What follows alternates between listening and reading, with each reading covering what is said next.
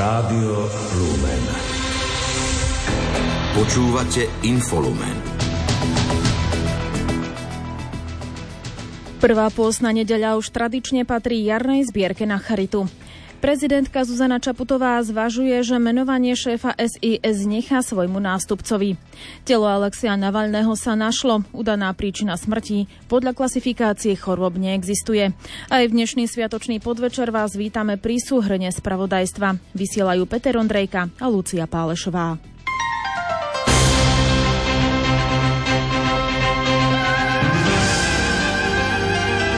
Cirkvi. Dnes na prvú pôstnu nedeľu sa v katolíckých chrámoch na celom Slovensku koná pravidelná jarná zbierka na charitu. Výťažok zbierky v jednotlivých diecézach a arcidiecézach poputuje miestnym charitám. Veriaci tak môžu prispieť chudobným, núdznym a ľuďom na okraji spoločnosti, informuje redaktor Ľudovít Malík. Počas roka bývajú pravidelné celoslovenské zbierky na Charitu dvakrát, na prvú pôstnu nedeľu a na prvú adventnú nedeľu. Prvá zbierka tohto roku vyšla na 18. februára a financie, ktoré sa pri nej vyzbierajú, ostanú na činnosť miestnej diecéznej či arcidiecéznej Charity, hovorí riaditeľ Bratislavskej arcidiecéznej Charity Boris Hrdý. Finančné prostriedky tak získavame aj práve z takýchto zbierok a sú teda pre nás dôležité na to, aby sme mohli realizovať tie aktivity, ktoré, ktoré smerujú k ľuďom. Bratislavská arcidiecezna Charita má viacero zaujímavých služieb, ako napríklad rehabilitačné stredisko Samária, ktoré sa venuje ľuďom so schizofréniou, alebo poskytuje terénnu sociálnu službu či potravinovú a materiálnu pomoc, hovorí PR manažérka Mária Hvozdíková. Za minulý rok sme pomohli materiálne i nemateriálne približne 12 tisíc klientom. 400 tón humanitárnej pomoci išlo e, zo skladov Takže to sú len také nejaké malé ukážky. Z ďalšej pomoci sa Bratislavská arcidiecezna Charita zameriava na pomoc odídencom z Ukrajiny. Sústreďuje sa na to, aby sa dokázali hĺbšie integrovať do našej spoločnosti. Pre Slovákov, ktorí sú v zlej ekonomickej situácii, zase pripravuje špecializované sociálne poradenstvo. Riaditeľ Boris Hrdý na záver ďakuje všetkým, ktorí do dnešnej zbierky prispejú. My sme vďační za, za všetku tú pomoc, ktorú smerujú či už v Bratislavskej arcidieceznej charite, alebo vo Farských charite, alebo aj v ostatných diecezach a každý ten centík sa počíta aj v tejto zbierke. Ďakujeme pekne. Ak sa vám nepodarí prispieť na charitu vo vašom kostole, môžete tak urobiť aj na transparentnom účte, ktorý nájdete na stránkach charitabea.sk.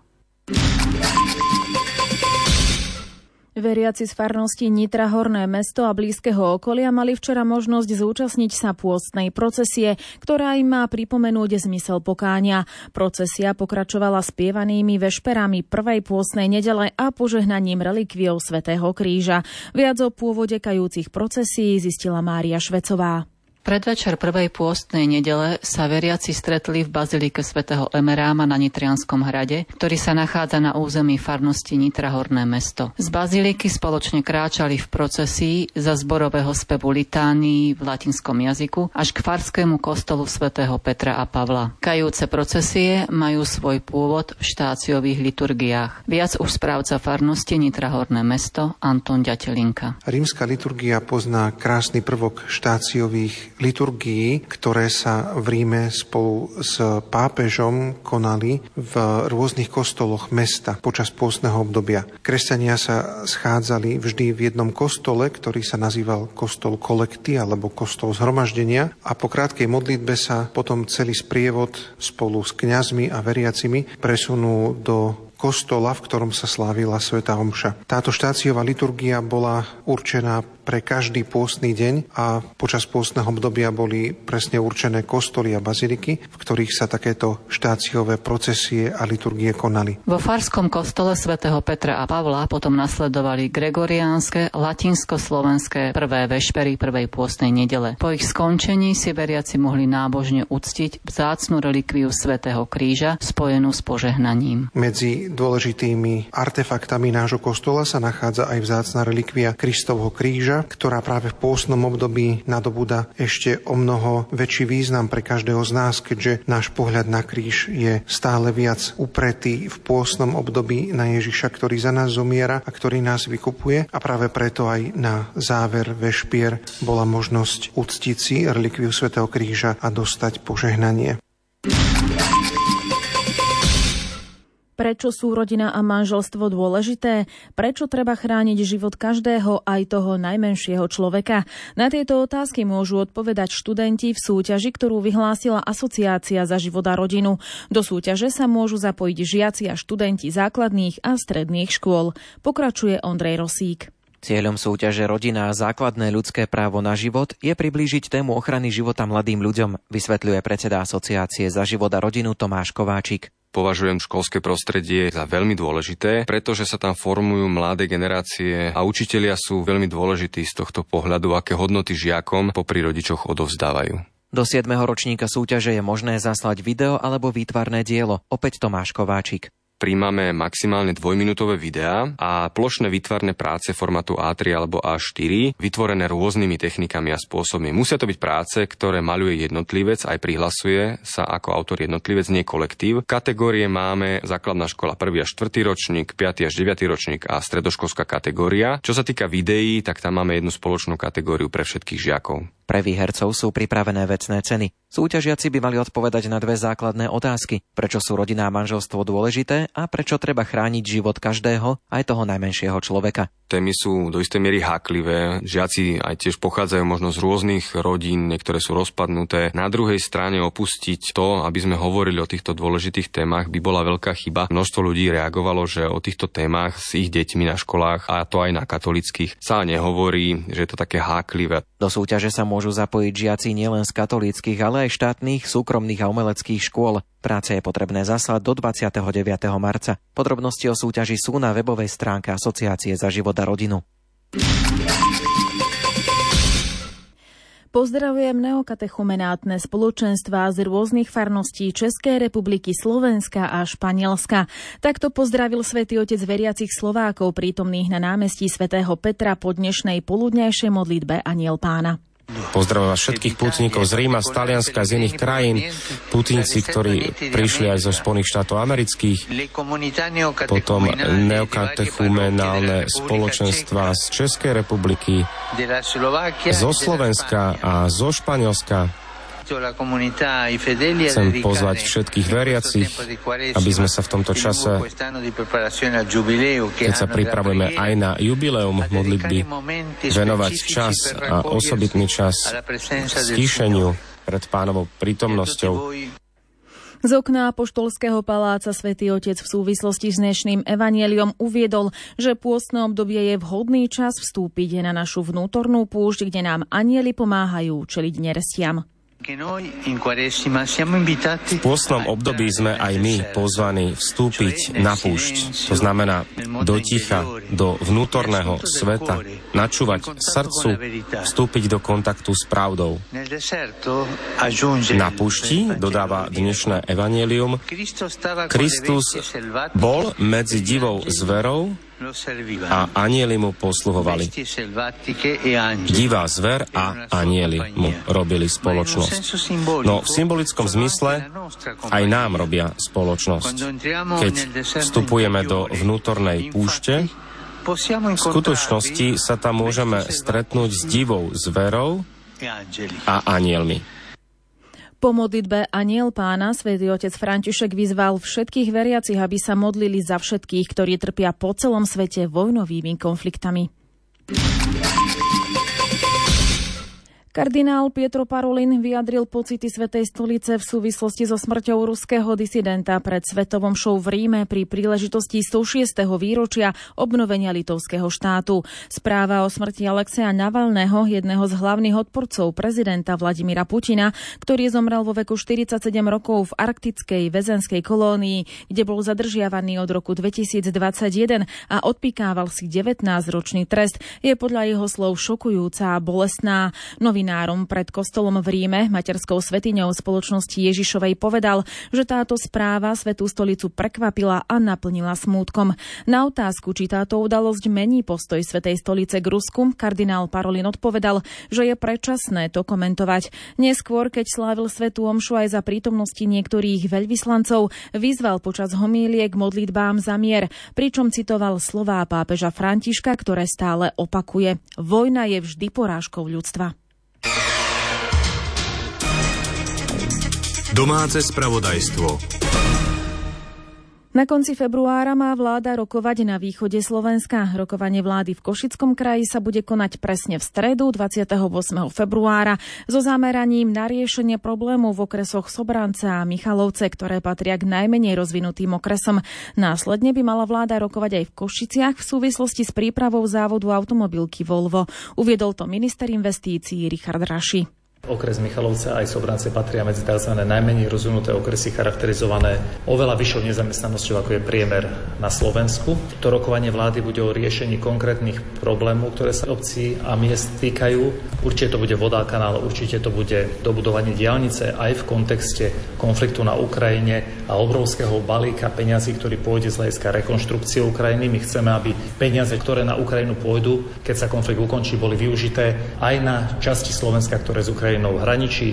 Určite budú dané financie aj menšieho rozsahu pre jednotlivé obce a mesta, ktoré sa tam nachádzajú, aby si vyriešili ten obrovský výpadok financií, ktorý bol spôsobený bohužiaľ necitlivým Matovičovým zásahom, ktorý zobral peniaze miesta obcí. Konkrétne miesto rokovania v regióne Sobranec a Michaloviec bude podľa ministra ešte oznámené. Opozičná SAS kritizuje návrhy legislatívnych zmien v oblasti kultúry z dielne koaličných poslancov Národnej rady. Považuje ich za neodborné a nekultúrne. Namieta aj chýbajúci štandardný legislatívny proces. Uviedli to poslanci parlamentu z SAS Branislav Gröling, Ondrej Dostal a člen strany René Parák, podľa ktorého strana nesúhlasí s navrhovanými zmenami vo verejnoprávnych fondoch. Je neakceptovateľné, aby sa menilo fungovanie zásadných kultúrnych inštitúcií, ako sú verejnoprávne fondy, len na základe poslaneckých návrhov. Tam chýba základný, štandardný, medziredentný pripomienkovací proces, analýzy, diskusie s odbornou verejnosťou, nehovoriac o tom, že sa nikto nebavil ani s predstaviteľmi samotných fondov. Navyše tu vzniká priestor na prepašovanie ďalších pozmeňovacích návrhov pri druhom čítaní, ktoré môžu zásadnejšie a oveľa kritickejšie ovplyvniť e, nezávislosť fungovania verejnoprávnych fondov. Tie budú najmä moji kolegovia z poslaneckého klubu veľmi pozorne sledovať a samozrejme budeme ich komentovať. Ako nepriateľný strana označila aj návrh novely zákona o múzeách a galériách. Nesúhlasí s avizovanou úpravou procesu výberu šéfov galérií a múzeí. Štyri koaličné poslanecké návrhy posunul parlament tento týždeň do druhého čítania. Hovoria o úprave procesu výberu šéfov galérií a múzeí, zvýšení počtu členov dozorných komisí, fondu na podporu umenia a audiovizuálneho fondu, ako aj predložení lehoty na uplatnenie predkupného práva štátu na kúpu národnej kultúrnej pamiatky. Krátko z domova. Prezidentka Zuzana Čaputová zvažuje možnosť, že menovanie riaditeľa Slovenskej informačnej služby nechá na svojho nástupcu.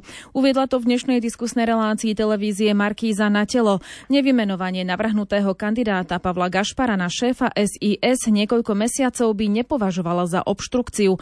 Poukázala na to, že prezident má zabezpečovať riadny chod ústavných orgánov a tým SIS nie je. Poslanci Národnej rady budú od útorka pokračovať v 9. schôdzi. Na programe majú rokovanie o návrhu na skrátené legislatívne konanie k vládnej novele zákona o ochrane oznamovateľov proti spoločenskej činnosti. Počas celého týždňa by poslanci nemali hlasovať. Najbližšie hlasovanie o prerokovaných bodoch ich čaká v útorok 27. februára. Prezidentka Zuzana Čaputová odmieta, že by s ústavným súdom komunikovala o svojom podaní pre novelu trestného zákona. Podľa svojich slov nemá žiadnu istotu, ako súd rozhodne. Zároveň v dnešnej diskusnej relácii televízie Markíza na telo namietala spochybňovanie ústavných sudcov. Hovorí o útoku na demokraciu.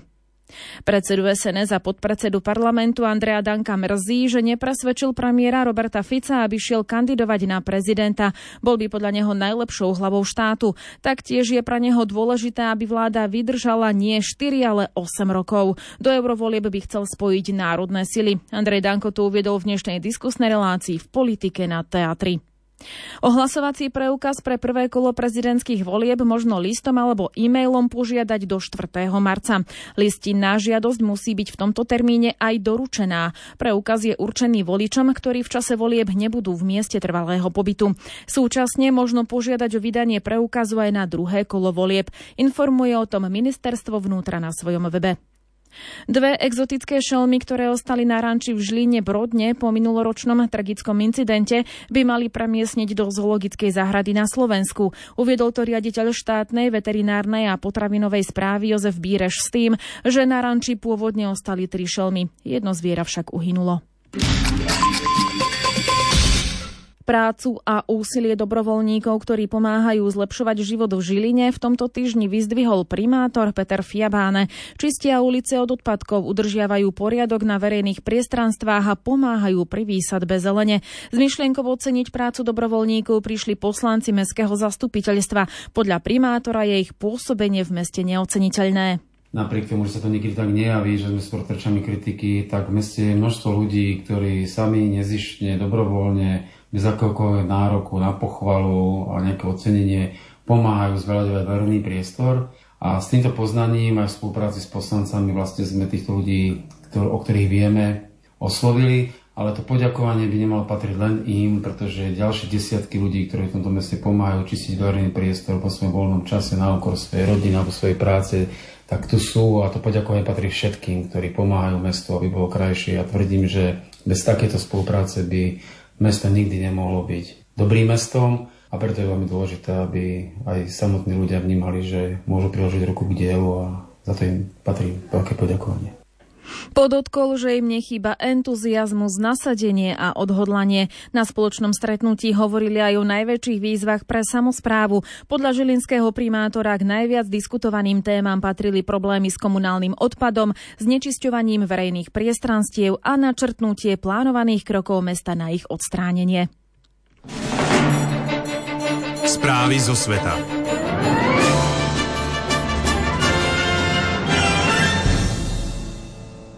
Telo ruského opozičného politika Alexia Navalného, ktorý zomrel v piatok v trestaneckej kolónii, sa nachádza v Márnici okresnej nemocnice v sibírskom meste Salechard. Jeho pitva sa do včerajšieho dňa neuskutočnila. Napísal to dnes podľa agentúry DPA na svojom webe nezávislý denník Novaja Gazeta Európa, odvolávajúci sa na vlastné zdroje. Podrobnejšie informuje Iveta Kureková. Salechard s viac ako 50 tisíc obyvateľmi je hlavným mestom Jamalsko-Neneckého autonómneho okruhu. Trestanecká kolónia Polárny vlk, kde Alexej Navalný zomrel, je od neho vzdušnou čiarou vzdialená asi 50 km severozápadne a leží už za polárnym kruhom. Nemenovaný pracovník záchrannej služby pre Novú gazetu povedal, že kolegovia ho informovali o tom, že na Navalného tele sa našli modriny, ktoré boli spôsobené ešte keď žil. Zrejme však vznikli pri oživovaní zachovaní. Podľa neho modriny svedčia o tom, že Alexej Navalný mal pred smrťou krče a pri oživovaní ho držali zamestnanci trestaneckej kolónie. Modrinu mal aj na hrudníku, čo je známkou toho, že skutočne došlo k pokusom o masáž srdca. Záchranár predpokladá, že opozičný politik s najväčšou pravdepodobnosťou zomrel na zástavu srdca. Zamestnanec Alecharskej stanice prvej pomoci pre novú gazetu Európa povedal, že Navalného telo bolo najskôr prevezené do nedalekého mesta Labitnang Bangi, no v piatok večer ho odviezli do okresnej nemocnice v Salecharde na ulici Mieru. Potom sa rozšírila informácia, že miestni patológovia majú zakázané vykonávať pitvy. Zamestnanec poznamenal, že tela tých, ktorí zomrú v trestaneckých kolóniách, obvykle prevezú na úrad súdneho lekárstva na Glaskovovej ulici. Nová gazeta Európa cituje aj miestneho taxikára, podľa ktorého na letisku v Salecharde, kde z Moskvy prilietajú dva pravidelné lety denne, pristáli včera dve lietadlá mimo plánu. Nevylúčil, že v jednom z nich mohli byť špecialisti, ktorí majú vykonať pitvu tela Alexia Navalného. O úmrtí ruského opozičného politika informovala ruská väzenská služba, podľa ktorej odsúdenému politikovi prišlo v piatok po vychádzke nevoľno a takmer okamžite stratil vedomie. Privolaní zdravotníci z nemocnice v meste Labitnangi sa Alexia Navalného pokúšali oživovať viac ako pol hodiny, ale neboli úspešní. Jeho spolupracovníci včera informovali, že Navalného matke povedali, že jej syna postihol syndróm náhleho úmrtia. Takáto diagnóza však v medzinárodnej klasifikácii chorôb neexistuje. Na mnohých miestach v Rusku sa v piatok a sobotu konali spontánne zhromaždenia na pamiatku Alexia Navalného. Bezpečnostné zložky na nich zadržali najmenej 400 ľudí, najviac v Petrohrade a v Moskve. V Moskve pri Soloveckom kameni pamätníku obetiam politických persekúcií z obdobia bývalého Sovietskeho zväzu si ruského opozičného politika Navalného a ďalšie obete politických represí v Rusku dnes uctila veľvyslankyňa USA Lynn Trejsová. Gruzínska prezidentka Salome Zurabišviliová dnes na Mnichovskej bezpečnostnej konferencii uviedla, že načasovanie oznámenia smrti ruského opozičného lídra Alexia Navalného nebola náhoda, ale posolstvo zo strany ruského režimu. Rusko sa podľa nej snaží ukázať, že si robí čo chce a kedy chce. A práve toto bol podľa Zurabišviliovej odkaz, ktorý chcel Kremel vyslať Mnichovskej bezpečnostnej konferencii. Krátko zo sveta. Ruské sily prevzali úplnú kontrolu nad mestom Avdívkov na východe Ukrajiny. Uviedlo to ruské ministerstvo obrany a potvrdil to aj nový hlavný veliteľ ukrajinských ozbrojených síl. Ukrajina však hlási, že zostrelila ďalší ruský bombardér. Vzdušné sily ukrajinskej armády zostrelili dnes ráno ruskú stíhačku lietadlo Su-34. Podľa BBC o tom informoval ich veliteľ generál poručík Mikula Oleščuk. Ukrajinská armáda obvinila ruské sily zo zastrelenia dvoch vojnových zajacov na frontovej línii na východe Ukrajiny. Podľa ukrajinských médií k udalosti došlo dnes pri dedine Vesele v Doneckej oblasti. Čínsky minister zahraničných vecí Wang i tvrdí, že Peking nepredáva Rusku tzv. smrtiace zbranie, ktoré by mohlo použiť vo vojne na Ukrajine.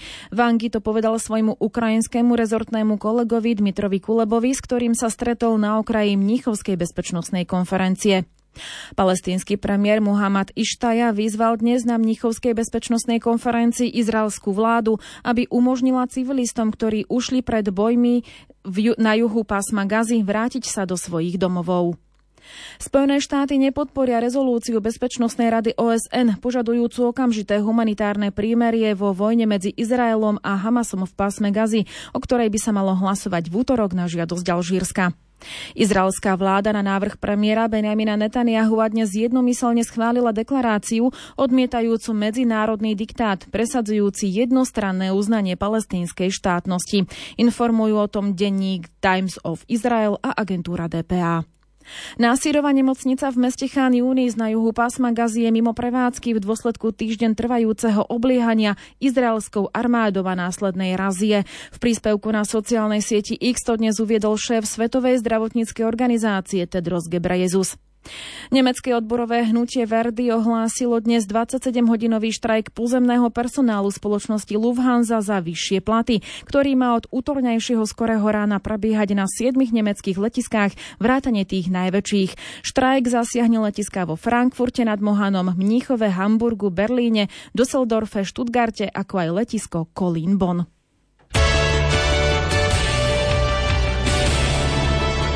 Šport Rádia Lumen.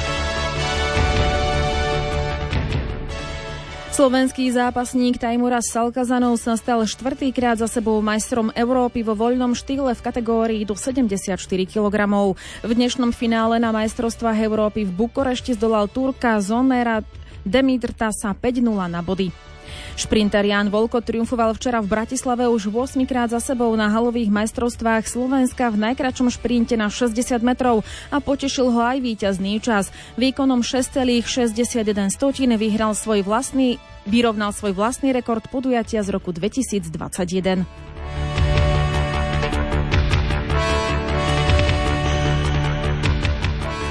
Rakúska lyžiarka Stefany Venierová triumfovala v dnešných pretekoch Super G na podujatí Svetového pohára vo švajčiarskom stredisku Kranzmontana. Druhé miesto obsadila so stupom 4 stotín talianka Federika Brignoneová, tretia bola jej krajanka Marta Basinová. Líderka celkového poradia Lara Gutová Beramiová zo Švajčiarska skončila šiesta. Štartová listina bola ochudobnená o Sofiu Godžovú z Talianska, ktorú rovnako ako Slovenku Petru Vlhovú vyradilo zranenie z hry do konca sezóny. Rakúsky lyžiar Vincent Krichmeier triumfoval v dnešnom Super G v norskom Kviftiali a slávil druhé víťazstvo v prebiehajúcej sezóne Svetového pohára. Druhý skončil Kanadian Jeffrey Reed s mankom 17 stotín sekundy. Vo vyrovnaných pretekoch skončili tretí Švajčiar a vedúci muž celkového poradia Marko Odermat a Dominik Paris z Talianska. Organizátori pre zhoršenú viditeľnosť posunuli štart nižšie. Slovensko nemalo v súťaži zastúpenie.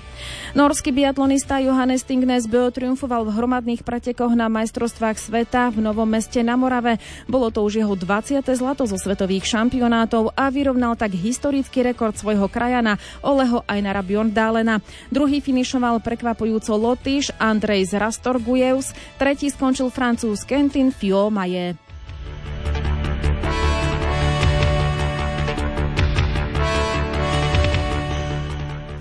Dnes o 15. sa začalo prvým zápasom 45. kolo typu z Extraligy. E, Slovan Bratislava s Duklou Trenčín vyhral 5-2. V ďalších zápasoch Nové zámky aktuálne prehrávajú s Popradom 1-2. Spišská Nová Ves vyhráva nad Humenným 5-1. Liptovský Mikuláš vyhráva nad Banskou Bystricou 2-0 a zvolen z Nitrov zatiaľ remízovo 1-1. O 18. sa rozohrá zápas medzi Košicami a Michalovcami. Slovenský hokejista Juraj Slavkovský si pripísal asistenciu, no Montreal prehral v noci na dnes Venhail doma s Washingtonom 3-4. Najvyššie draftovaný hráč roku 2022 bodoval už vo 8. stretnutí v sérii a opäť vylepšil svoj klubový rekord v počte zápasov s bodom v tínedžerskom veku. V akcii bolo dokopy 5 Slovákov, pod holým nebom sa tešil z víťazstva Šimon Nemec so svojím New Jersey. V prvom striedaní sa zranil Martin Fehervári z Washingtonu a s vysokými prehrami sa museli zmieriť zmieriť Erik Černák z Tampa Bay aj Martin Pospíšil z Calgary. Útočník Toronta Austin Matthews zaznamenal šiestý hetrik v sezóne. Dvaja hráči dali prvý gol Van Hale. Conor Bedard pomohol k zastaveniu série pre Jaršikega. Jaromír Jágr si deň pred veľkým večerom zatrénoval s hokejistami Pittsburghu Penguins. Dnes o polnoci stredoeurópskeho času vyvesia v Penz aréne pred zápasom NHL z Los Angeles Kings jeho dres s číslom 68. Česká hokejová legenda sa stane iba tretím hráčom v klubovej histórii s touto podstou. Slavnostný ceremoniál sa uskutoční len 3 dni potom, ako Jágr oslávi 52. narodeniny.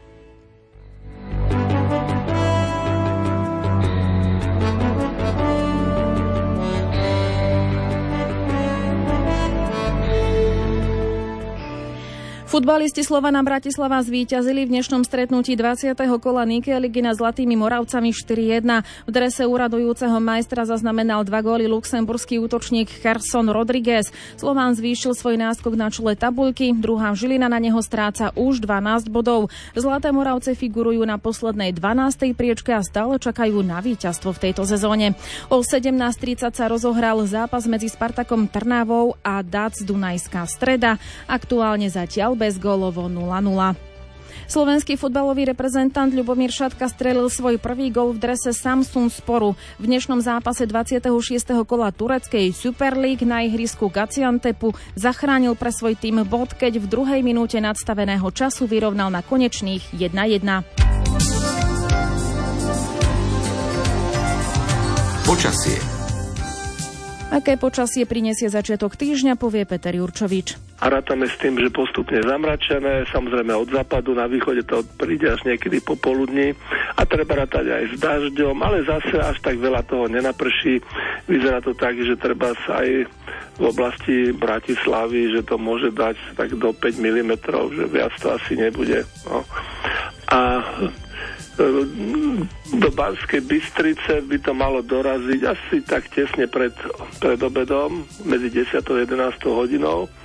A tu by mohla aj trošku viac pršať, tak medzi 5 až 10 mm. A na východ to dorazí až v pondelok neskoro popoludní hm, okolo takej 15. 16. hodiny a tam, by, tam očakávam zrážky len okolo 1 mm. Takže už pondelok aký taký pekný nebude. Dnes večer vám v relácii Karmel Janka Ondrejková prinesie slovo, ktoré hladí dušu. Bude to v rozhovore s interpretom z cyklu čítaní na pokračovanie hercom Jozefom Šimonovičom. Príjemné chvíle strávené pri počúvaní ďalšieho programu Rádia Lumen a úspešný štart do nového týždňa vám praje technik Peter Ondrejka a od mikrofónu Lucia Pálešová.